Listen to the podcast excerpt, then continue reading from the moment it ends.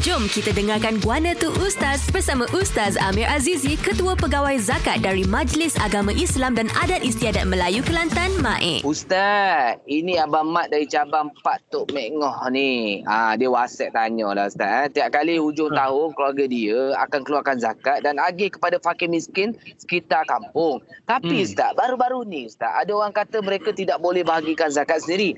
Itu hanya dikira sebagai bersedekah. Adakah betul Ustaz? Dan bolehkah kita ni nak agihkan zakat sendiri dan kenapa tak boleh ya ustaz? Oh. Uh, okey okey. Terima kasih uh, Syah. Abang hmm. mak cabang pak ni uh, mungkin uh, dia nak tahu sungguh ni. Uh, hmm. mungkin ada orang tegur dia deh. Begini hmm. uh, asnaf zakat dalam Islam uh, abang mak dan kawan-kawan pendengar semua dia ada lapan golongan. Termasuklah fakir dan miskin. Mungkin macam abang mat tadi mungkin termasuk fakir dan miskin. Uh, apa ni macam abang mat uh, sorry abang mat tu bukan fakir miskin. Abang mat pergi bayar tadi kepada fakir dan miskin. Dan ya, pergi agih sendiri bayar zakat tu. Cuma hmm. uh, saya nak cerita mengikut sunnah Nabi SAW bayaran zakat ni sepatutnya atau sewajarnya dibayar kepada pemerintah. Dan hmm. mereka lah pula yang bertugas untuk agih kepada semua asnaf yang layak uh, ikut syariat Kenapa? Kenapa tak boleh ke Ustaz? Bukan tak boleh. Nak bayar sendiri boleh. Cuma kita bimbang, risau, takut-takut. Takut-takut tuan-tuan. Kita bayar kepada bukan kategori asnah yang betul. Yang tu hmm. jadi sedekah. Hmm. Kita bayar tapi alamak oh. ingatkan boleh anak yatim. Rupanya anak yatim ni kaya. Boh. Kaya, kaya pula. Oh, dia tak boleh. Jadi zakat tadi tidak akan sempurna lah. Maik um. sendiri kita ada sediakan satu program kaedah untuk uh, tuan-tuan pembayar zakat ni namanya wa'ad. Kalau negeri lain biasa sebut wakalah.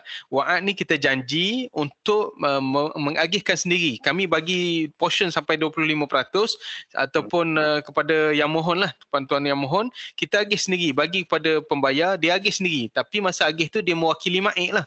Uh, hmm. Contoh. Abang Mat, Abang Mat kita bagi pada Abang Mat untuk agih sendiri uh, duit tadi kepada asnaf Abang Mat kenal. Uh, hmm. Lagi cepat. Uh, contoh orang tu tepi rumah rumah kita atau tempat kerja sama dengan kita. So nasihat hmm. saya lah, uh, kita boleh uh, kalau sebolehnya kita bayar sendiri dan kita ambil hmm. sebahagian saja portion daripada duit zakat kita, selebihnya kita bayar kepada pihak berwajib lah. Kalau di Kelantan, bayarlah kepada Ma'ik sebagai amir bertauliah.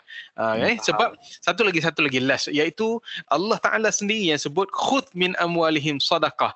Ambillah, uh, dia perintah kepada Nabi, ambillah daripada mereka orang Islam yang ada harta ni, sadaqah. Zakat itu supaya menyucikan harta mereka, menyucikan uh, akhlak mereka daripada harta mereka. Kita nak sucikan harta lah. Uh, bayar zakat oh, uh, insyaAllah uh, kepada majlis agama lah.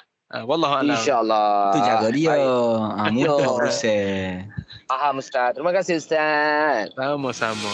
Demikian penjelasan mengenai zakat dalam Guana Tu Ustaz yang dibawakan oleh Maik.